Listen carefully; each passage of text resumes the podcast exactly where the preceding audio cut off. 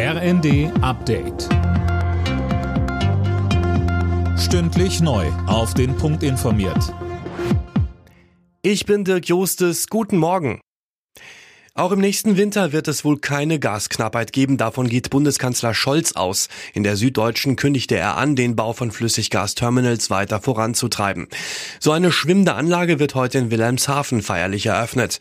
In der ARD verteidigte Wirtschaftsminister Habeck das Projekt gegen Kritik von Umweltverbänden, das Ganze sei wichtig. Die Konsequenz derjenigen, die das nicht so richtig oder nicht so gut finden, ist nie ausgesprochen. Die Konsequenz wäre, wir laufen in diesem Winter in eine Gasmangellage rein und die wird unmittelbar dazu führen, dass die deutsche Wirtschaft und die Unterstützung der Gesellschaft für die Ukraine zusammenbrechen würde.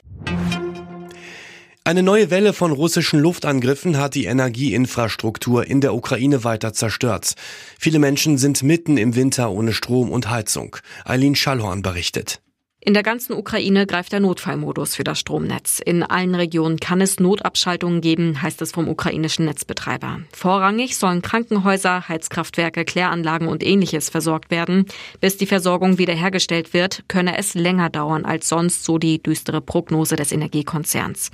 Die Ukraine wirft Russland Terror vor, um Dunkelheit und Kälte zu verbreiten und die Menschen in die Flucht zu treiben.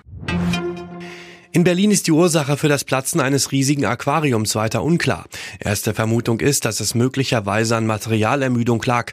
Der Aquadom war geplatzt, rund eine Million Liter Salzwasser und 1500 Fische verteilten sich in der Hotellobby und auf der Straße. Gut eine Woche vor Heiligabend hat fast die Hälfte der Deutschen alle Weihnachtsgeschenke zusammen.